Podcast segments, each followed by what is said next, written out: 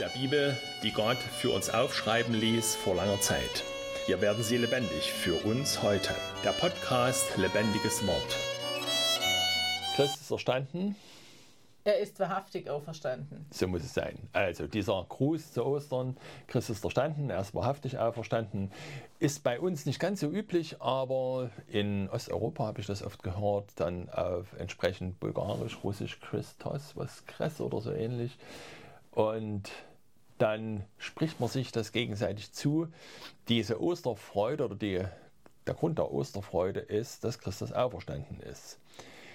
Jetzt kommt natürlich das Komplizierte an, der, an dem Fakt. Das Wasser bei 100 Grad kocht. Das spricht sich keiner zu. Das kannst du ja ausprobieren.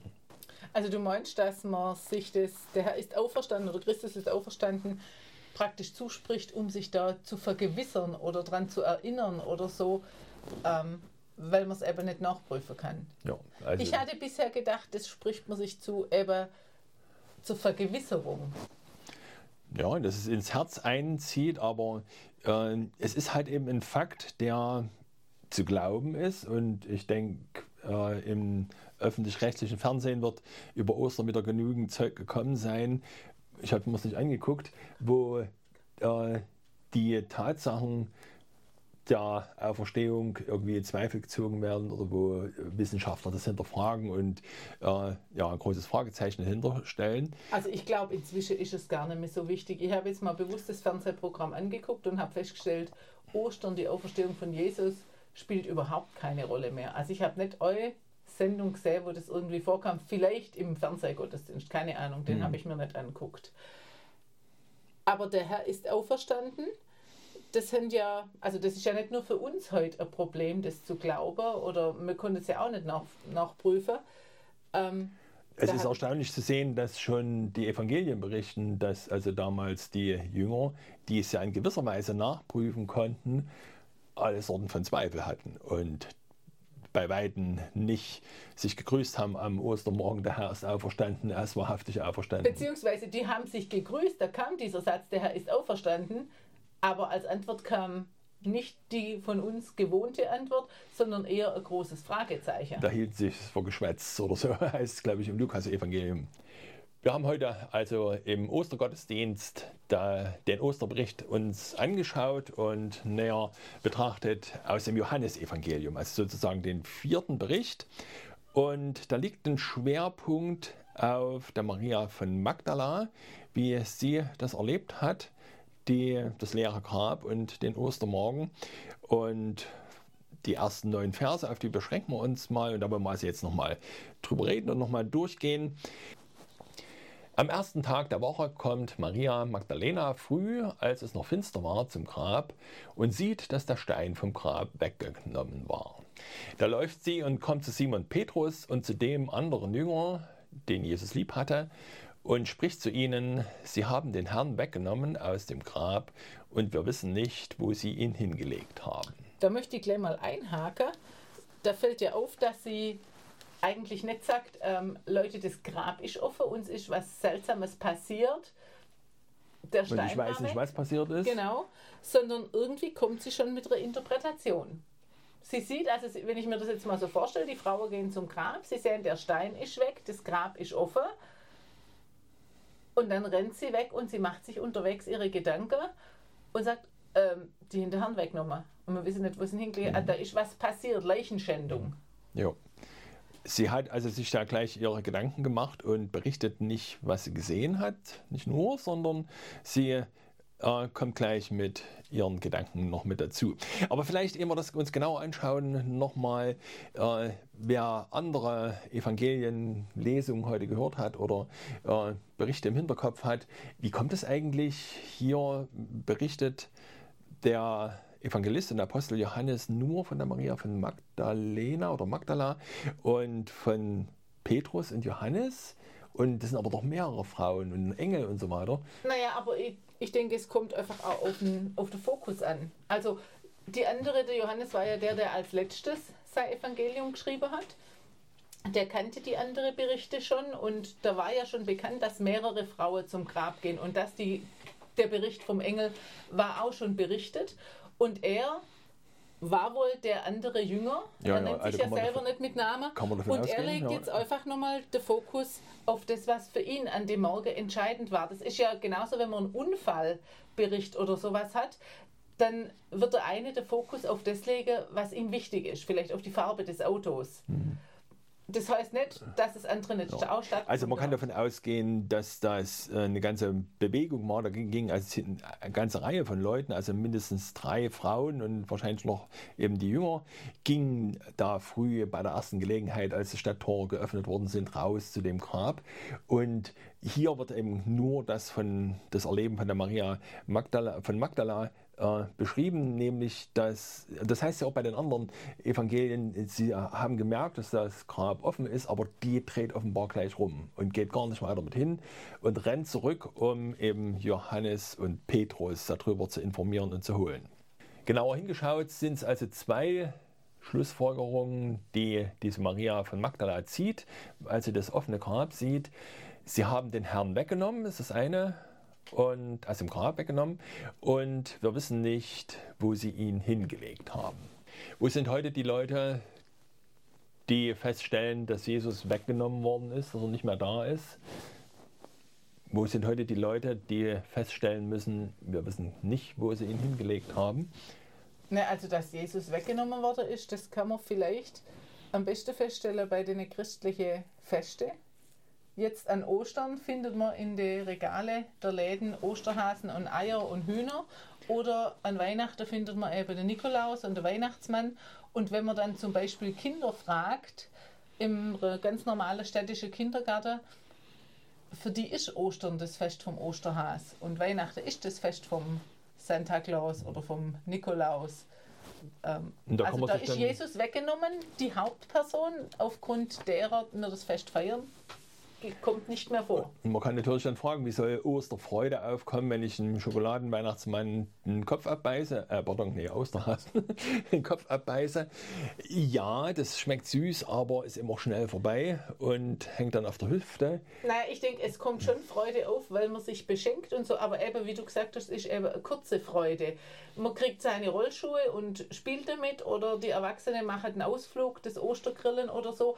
Aber dann am Dienstag kommt wieder der, die Arbeit, kommt vielleicht die Diagnose beim Arzt, kommen die nächste Nachrichten vom Krieg oder von irgendwelche Banken, die gerade wackeln oder was weiß ich was. Und dann ist die Freude, die man gehabt hat beim Ostergrillen und beim Ostereiersuchen oder beim Familienbesuch, ganz schnell auch wieder weg. Sie haben den Herrn weggenommen, war die Klage. Und ja, die finden wir eben auch da, wo Leute, wo wir feststellen müssen, die Arbeit ist unsicher oder wird sogar gekündigt. Der Arzt bringt eine Diagnose, die ich nicht hören wollte. Sie haben den Herrn weggenommen. Wo ist er denn, der Herr, der das eigentlich alles richten sollte, der das alles ordentlich in ordentliche Wege äh, bringen sollte? Naja, ich glaube schon, dass dort, wo Jesus weggenommen ist, also wo er aus dem Fokus der Menschen rückt oder wo er überhaupt nicht mehr in Gedanke ist, da hört man dann eben die Nachrichten und macht sich viele Sorgen. Da sieht man die Diagnose vom Arzt. Ich würde mal sagen, auch Christen hören Diagnose vom Arzt und machen sich ihre Gedanken und Sorgen.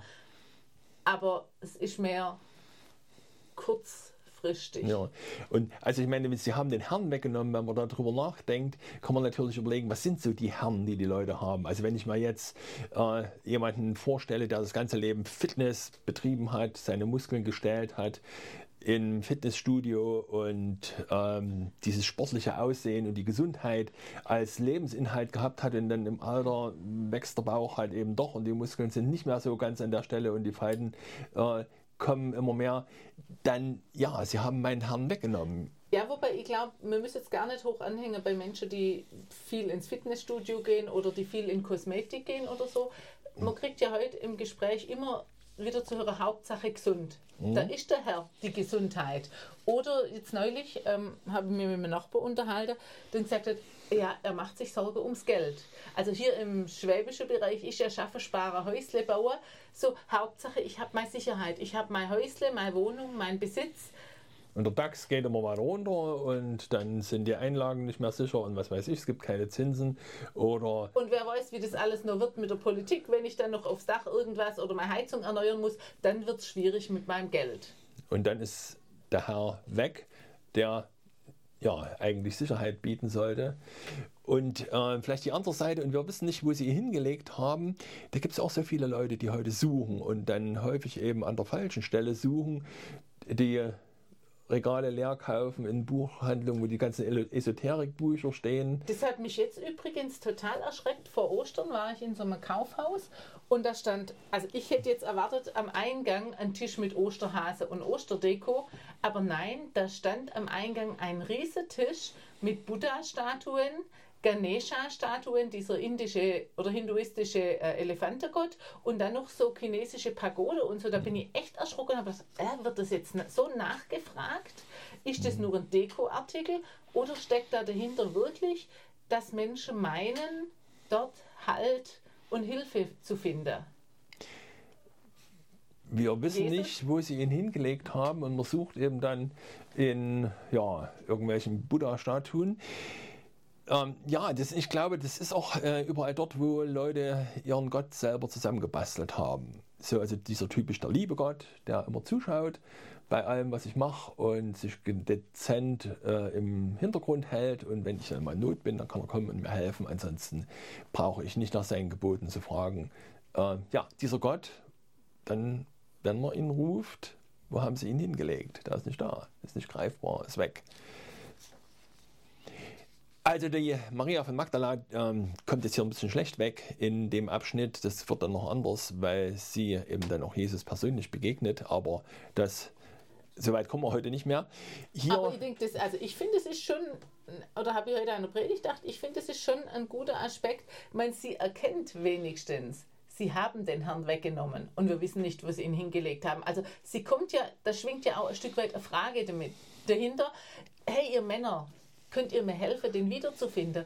Und ich glaube, wenn, wenn Menschen heute zu der Erkenntnis kommen und merken, ich weiß gar nicht, wo, wo ist denn der Herr, wo ist denn der Gott, ähm, dass sie dann vielleicht auch eine Frage mitschwingen würde, könnt ihr mir nicht helfen, den zu finden? Und dann wäre das eine Aufforderung auch für die Christen, für uns als Christen, kann ich meinem Nachbar, meinem Freund, meinem Partner, meinem Verwandter, meinem Arbeitskollege in irgendeiner Art helfen, zu finden, wo der Herr nicht nur hingelegt worden ist, sondern wo der Herr ist.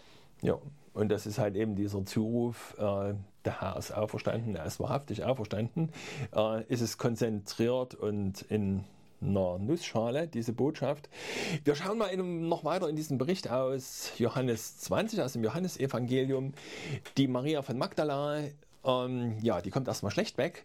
Jetzt kommen aber die anderen in den Blick. Und das ist sozusagen ein Gang höher schalten, der zweite Gang, was den Glauben an die Auferstehung anbetrifft. Und das sind Petrus und der andere Jünger, also der äh, Apostel und Evangelist Johannes, die also dann informiert werden über den Grabstein, der weggenommen ist.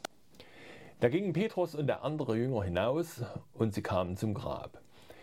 Es liefen aber die beiden miteinander und der andere Jünger lief voraus, schneller als Petrus und kam als erster zum Grab. Der war wahrscheinlich der Jüngere, der konnte schneller laufen. Er kam zum Grab und schaute hinein und sieht die Leinentücher liegen. Er ging aber nicht hinein. Da kam Simon Petrus ihm nach und ging hinein in das Grab und sieht die Leinentücher liegen. Und das Schweißtuch das auf Jesu Haupt gelegen hatte, nicht bei den Leinentüchern, sondern daneben, zusammengewickelt an einem besonderen Ort. Da ging auch der andere Jünger hinein, der als erster zum Grab gekommen war und sah und glaubte. Das finde ich interessant. Da wird von Petrus berichtet, er sah, aber keine Reaktion. Und der Johannes oder der andere Jünger schreibt von sich, er sah und glaubte. Also das, was er gesehen hat, hat bei ihm was bewirkt. Und was haben Sie gesehen? Naja, es hieß ja, Sie sahen die Leinentücher und das Schweißtuch. Da erinnere ich mich so als Kindertagen, dass da in Predigten das nach vorne und nach hinten auseinandergenommen wurde mit dem Schweißtuch und wie das zusammengefaltet war. Und das hat mir nie so richtig Sinn gemacht. Na gut, die haben halt äh, nicht im, Gra im Sarg be äh, bestattet, sondern in so einem Felsengrab. Da war wahrscheinlich so eine Art fast wie ein Bett in Fels gehauen und dort wurde dann der Leichnam hingelegt und da waren natürlich diese Leichtentücher. Aber wen interessiert es? Also ja, was hat es denn dann mit Aufsicht? Und das ist mir eigentlich erst so richtig bewusst geworden bei diesem Film The Passion of Christ. Da wird es ähm, von Mel Gibson, der eigentlich ganz brutal ist, aber da kommt am Ende dann eine ganz kurze Auferstehungsszene. Und da zeigt er das, nämlich, dass da diese Leiche liegt, die eingewickelt ist in diese Leinentücher, fast so wie ein Sarkophag. Also die, äh, wird ja auch berichtet, dass da Josef von Arimathea und Nikodemus, dass die ordentlich noch Salben und äh, Spezereien gekauft haben und das mit drunter gepackt haben und das nach einem guten Tag war das dann wahrscheinlich auch hart geworden. Das war also so eine richtige Hülle, fast wie so ein Gips, ähm, wie nennt man das, also so ein Gipsmantel. Und das ist das Eigentliche, was die gesehen haben. Da lag nämlich noch dieser, diese Gips, also nicht Gips, sondern mit den äh, Spezereien, also mit den Salben, diese Hülle, die lag einfach noch da. Und dann ist aber auch wichtig, dass das Schweißtuch auf der Seite liegt, weil ich stelle mir jetzt vor, wenn, also wenn ich jetzt zu dem Grab hingucken würde und sehe da diese weiße eingewickelte Form und das Tuch ist auf dem Gesicht, dann weiß ich ja gar nicht, dass die leer ist. Mhm. Also nur in dem Moment, wo das Schweißtuch weg ist und ich sehe, da ist ja kein Gesicht mehr, also kein Kopf mhm. drin, merke ich ja überhaupt, dass es leer ist. Genau, und das sehen die, und das ist erstmal von dem, was die Maria von Magdala berichtet hatte. Sie haben den Herrn weggenommen. Das war schon erstmal ziemlich klar. Da waren keine brutalen Grabräuber oder irgendwelche Soldaten von den hohen Priestern, die Jesus jetzt äh, entwendet und den Körper verscharrt haben oder verbrannt haben. Denn die hätten das äh, Schweißtuch nicht schön zusammengelegt oder nicht hingelegt. Ja, und, und hättet wahrscheinlich die gesamte einbalsamierte Leiche mitgenommen, mitsamt Die hätten alles Tücher. mitgenommen. Und da war erstens klar, das ist ganz ordentlich zugegangen. Und das Zweite, was klar war, wo nämlich also dieser, dieser Wickel von diesem einbalsamierten Körper einfach noch da lag, so kannst du ja den Körper nicht rausnehmen. Um den Körper rausnehmen, hätte man das aufschneiden müssen oder abwickeln müssen. Und das lag aber noch so gewickelt da. Wie kann der Körper rausgekommen sein? Und es ist dann eben die Auferstehung, also dieses Übernatürliche. Nur durch ein Wunder. Dass also auf übernatürliche Art und Weise der Körper dieses Grab, also zunächst einmal die Leichentücher verlassen hat. Jemand, vielleicht Jesus selber, hat das Schweißtuch noch zusammengelegt und, und ordentlich hingelegt und dann das Grab verlassen. Vermutlich auch vor dem der Stein weggeräumt worden ist, denn das heißt, dass er dann erst ein Engel kam und den Stein weggewälzt hat. Jesus hatte also dann diesen Auferstehungskörper, wo er dann durch äh, verschlossene Türen gehen konnte und auch nicht mehr so in dem Maß an Raum und Zeit gebunden war. Und mit diesem Körper hatte er also das, die Grabstätte verlassen. Aber ich finde es interessant, dass, dass da steht, der Jünger sah und glaubte. Also wenn ich mir das jetzt vorstelle, ich würde sehen, mir, mir wird es erstmal ziemlich mulmig. Also ich fände es ziemlich spooky, weil da offensichtlich ja was passiert ist, was übermenschlich, übernatürlich ist. Und das ist also die Frage, was äh, für ein Glauben war das? Also von der Maria von Magdala war erstmal gar kein Glaube, sie hat nur die Schlussfolgerung ganz menschlich gezogen. Und hier kommt jetzt ein Glaube dazu, der Fakten sieht, der also Beweise sieht die aber nicht so ganz klar sind. Aber immerhin, und das heißt ja auch eigentlich nur von dem Johannes, dass er glaubte. Und wenn man die ganzen anderen Berichte anschaut von den Evangelien, da merkt man, dass es ein kein Glaube war, der freudig aus dem Herzen dann sagen konnte, Christus ist auferstanden oder der Herr ist wahrhaftig auferstanden. Die haben eher noch gesagt zu den Frauen, die dann auch den Engel die Engelbotschaft gehört hatten oder beziehungsweise Maria von Magdala hatte ja dann auch Jesus selber gesehen, ja, sie hielten es für Geschwätz das war noch kein Glaube, der also so gegründet und im Herzen war, dass es ein freudiges Hoffen auf die Auferstehung war. Das war einfach nur so ein Glaube, ich komme eigentlich jetzt nicht mehr drum hin, dass so. Na, wobei ich finde, es ist ja eigentlich ganz, also so menschlich sehr ganz wünschenswerte, gute Art des Glaubens zu sagen, ähm, ich sehe was. Ich erlebe was, ich erlebe, wie Gott heilt, ich erlebe, wie Gott meine Gebete erhört oder ich sehe, dass Gott was tut und dann glaube ich. Also es würde ich mir tatsächlich, oder hätte ich mir an Zeiten in meinem Leben auch selber gewünscht und würde ich manche, manche Menschen, die mir am Herzen liegen, auch echt wünschen, dass Gott ihnen auf irgendeine Art erscheint oder irgendwas tut, damit sie auf einmal glauben, da ist ja ein Gott, der sich für mich interessiert. Gott könnte sich ja einfach mal beweisen. Äh, wie er sich hier bewiesen hat mit der Sache, mit diesen Leinentüchern in der Auferstehung. Gott könnte ja einfach mal eingreifen. Und ich denke, da gibt es ja auch viele christliche Gemeinden, die das irgendwie geradezu provozieren oder rausstellen, eben dieses großartige Gefühl in einem riesigen Gottesdienst mit äh, auf munternder Musik und äh, ja, eben dann so Heilung oder so, wo einfach Gott bewiesen wird. Ist das richtiger Glaube? Naja, also auf der einen Seite denke ich, es würde schon helfen, wenn man, Gott, wenn man solche Gotteserfahrungen oder Gottes Sichtungen machen wird. Das wird irgendwie schon helfen. Auf der anderen Seite ist natürlich die Frage, was passiert denn dann, wenn Gott mal nicht eingreift, wenn trotz aller Gebete der Mensch, für den man gebetet hat, stirbt? Mhm. Was passiert, wenn wenn es immer schlechter zu werden scheint, in der Situation, mit der eigenen Situation vielleicht, und Gott eben nicht so handelt oder Gott nicht den Zettel vom Himmel schickt, wenn mein Glaube nur auf dem basiert, dass ich was sehe oder was mit Gott erlebe, dann könnte das auch ganz tönerne Füße sein. Ja. Denn wenn, wenn dann mal nichts kommt, oder wenn sogar das Gegenteil eintritt von dem, was ich, eben wenn ich um Heilung bete, habe schon mehrere Heilungen erlebt, vielleicht im Umkreis, ich bete um Heilung für einen Menschen und der stirbt dann, dann ist ja plötzlich Gott überhaupt nicht mehr da. Dann steht in der Frage, ob es Gott überhaupt gibt.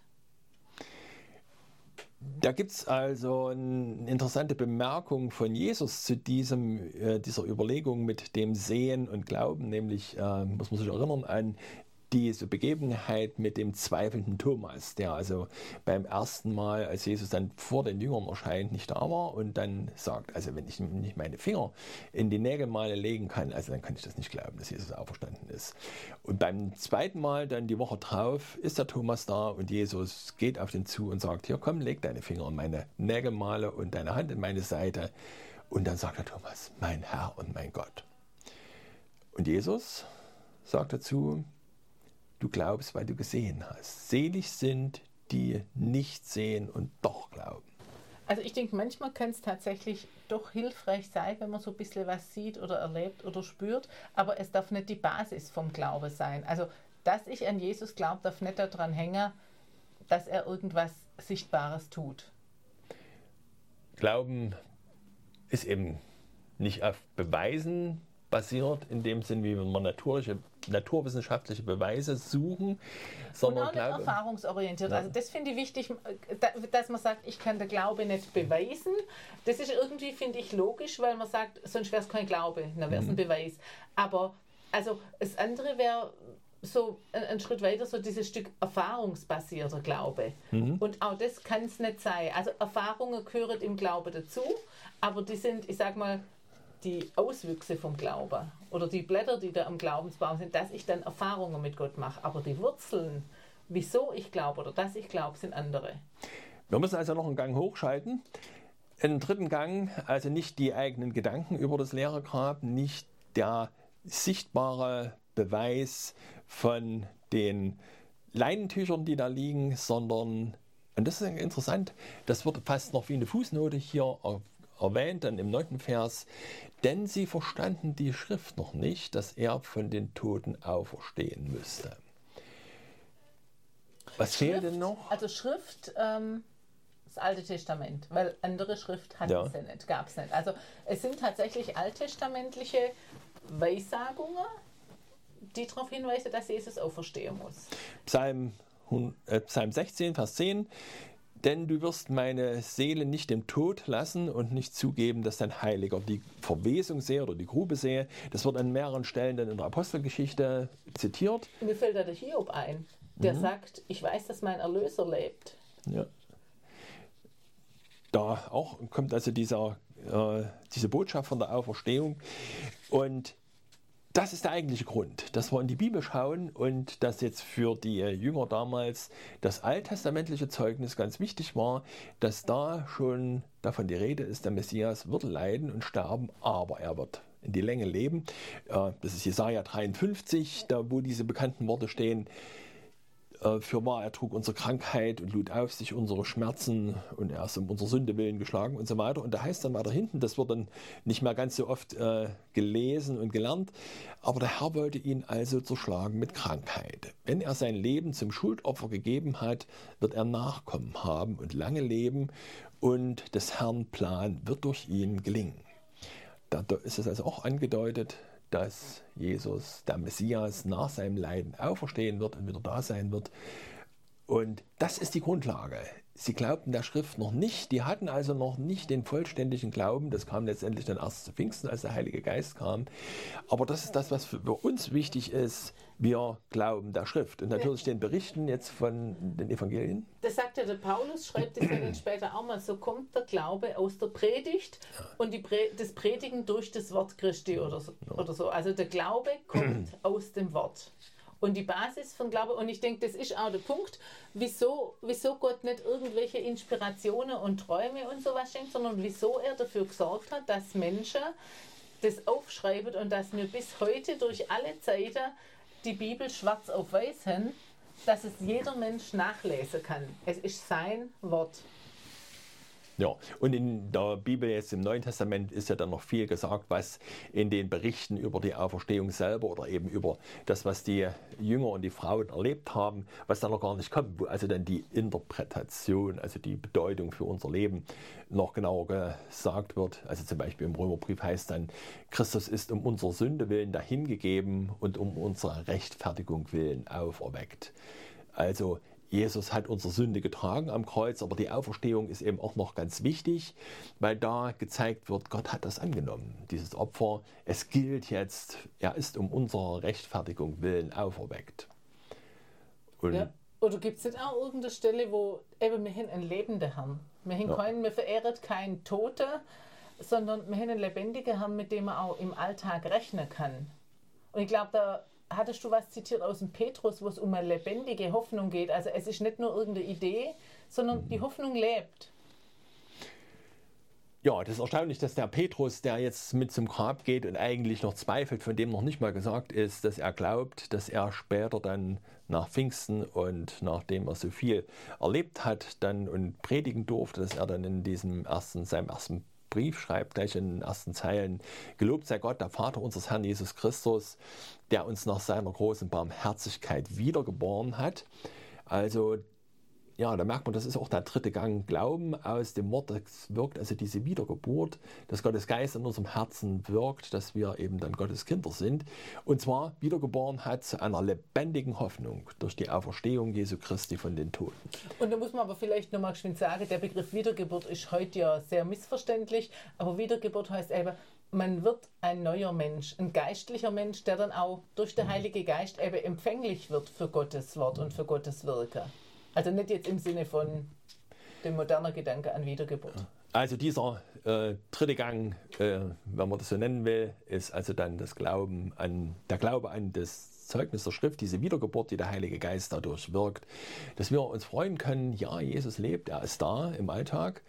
Aber dann, wenn man jetzt mit Osterfreude und Glaube aus der Schrift, das würde aber vom Alltag bedeuten, dass man sich mehr der Schrift aussetzen muss dass man die Bibel lesen muss, dass man die Bibel lernen muss. Also ich sage jetzt mal ganz bewusst muss. Ja. Man kann sie sich auch anhören, es gibt ja auch Hörbibeln, dass man in dass es nicht beliebig ist, ob ich in Gottesdienst gehe und eine Predigt höre und dass es auch nicht beliebig ist, was ich für eine Predigt höre, sondern dass ich auch gucken muss, höre ich was, was der Schrift entspricht, höre ich eine Predigt. Wo es um die Auferstehung geht. Wo es um die Auferstehung geht, wo es um den lebendigen Herrn geht und nicht nur an Ostern, sondern das ganze Jahr über, mhm. aber auch höre ich eine Predigt, wo es um Naturschutz und Politik und soziale Gerechtigkeit geht oder höre ich eine Predigt, wo es um ein lebendiger Heiland mhm. geht, um einen auferstandenen Herrn.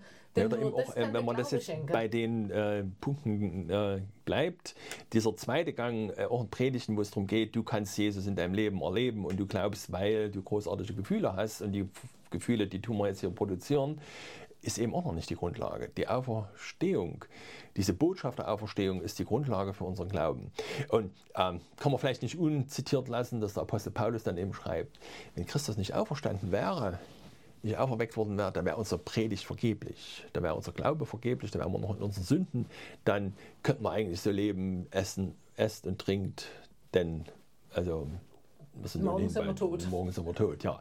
Aber, und dann geht es weiter, nun aber ist Christus auferweckt von den Toten als Erstling unter denen, die entschlafen sind. Und Erstling heißt ja, es kommt noch mehr. Und die noch mehr, die kommen, sind eben alle, die Jesus auferwecken wird und die er dann äh, eben erlöst hat, die in seinem Reich sein werden.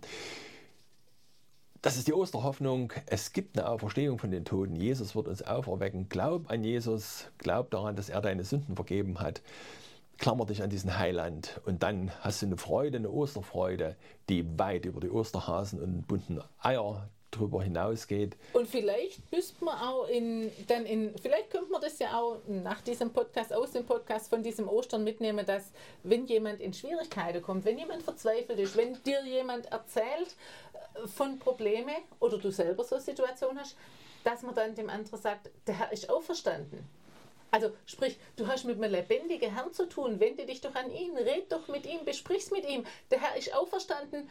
Das heißt ja auch, es gibt Hoffnung in die Ewigkeit. Weil du hast gerade gelesen, er ist der Erstling, der auferstanden mhm. ist. Wir werden dann auch auferstehen. Es gibt dieses ewige Leben, auch zu sagen, wenn es in dieser Welt oder im persönlichen Leben bergab geht und unser aller Leben geht bergab und dem Tod entgegen, zu sagen, aber der Herr ist auferstanden. Ich muss das nicht also meine Gesundheit festhalten. Kunst, dass wir das eben auch im Alltag sagen und dazu ist halt Ostern auch da, dass dieser Zuruf oder diese Ermutigung, der Herr ist auferstanden, er ist wahrhaftig auferstanden, dass wir den auch vielleicht weniger formell im Gespräch ein einfließen lassen können, wie die Jünger so nach und nach sich das äh, zugerufen haben und immer mehr dann eben auch das Glauben daraus geworden ist, ja, Jesus lebt und er ist da. Wollen beten? Herr Jesus, wir danken dir dafür, dass du ein lebendiger Herr bist, dass du da bist, dass du auferstanden bist und dass du das Grab verlassen hast. Lass uns fest darauf vertrauen und schenk uns diesen Glauben, der sich die, auf die Botschaft der Bibel gründet Herr, schenk uns festen Glauben, der es nicht nötig hat, sich selber und Gott zurecht zu basteln und der Gott ganz verloren hat. Herr, sei du unser Herr und Heiland und geh mit uns in diese Osterzeit und schenk uns diese Freude ins Herz, dass du lebst und dass du uns auch auferwecken wirst und dass du uns bei dir haben willst. Amen. Lebendiges Wort, ein Angebot der Lutherischen Freikirche im Alpenraum. Ich bin Pastor Jonas Schröter und bedanke mich bei den Mitwirkenden. www.kleinekraft.de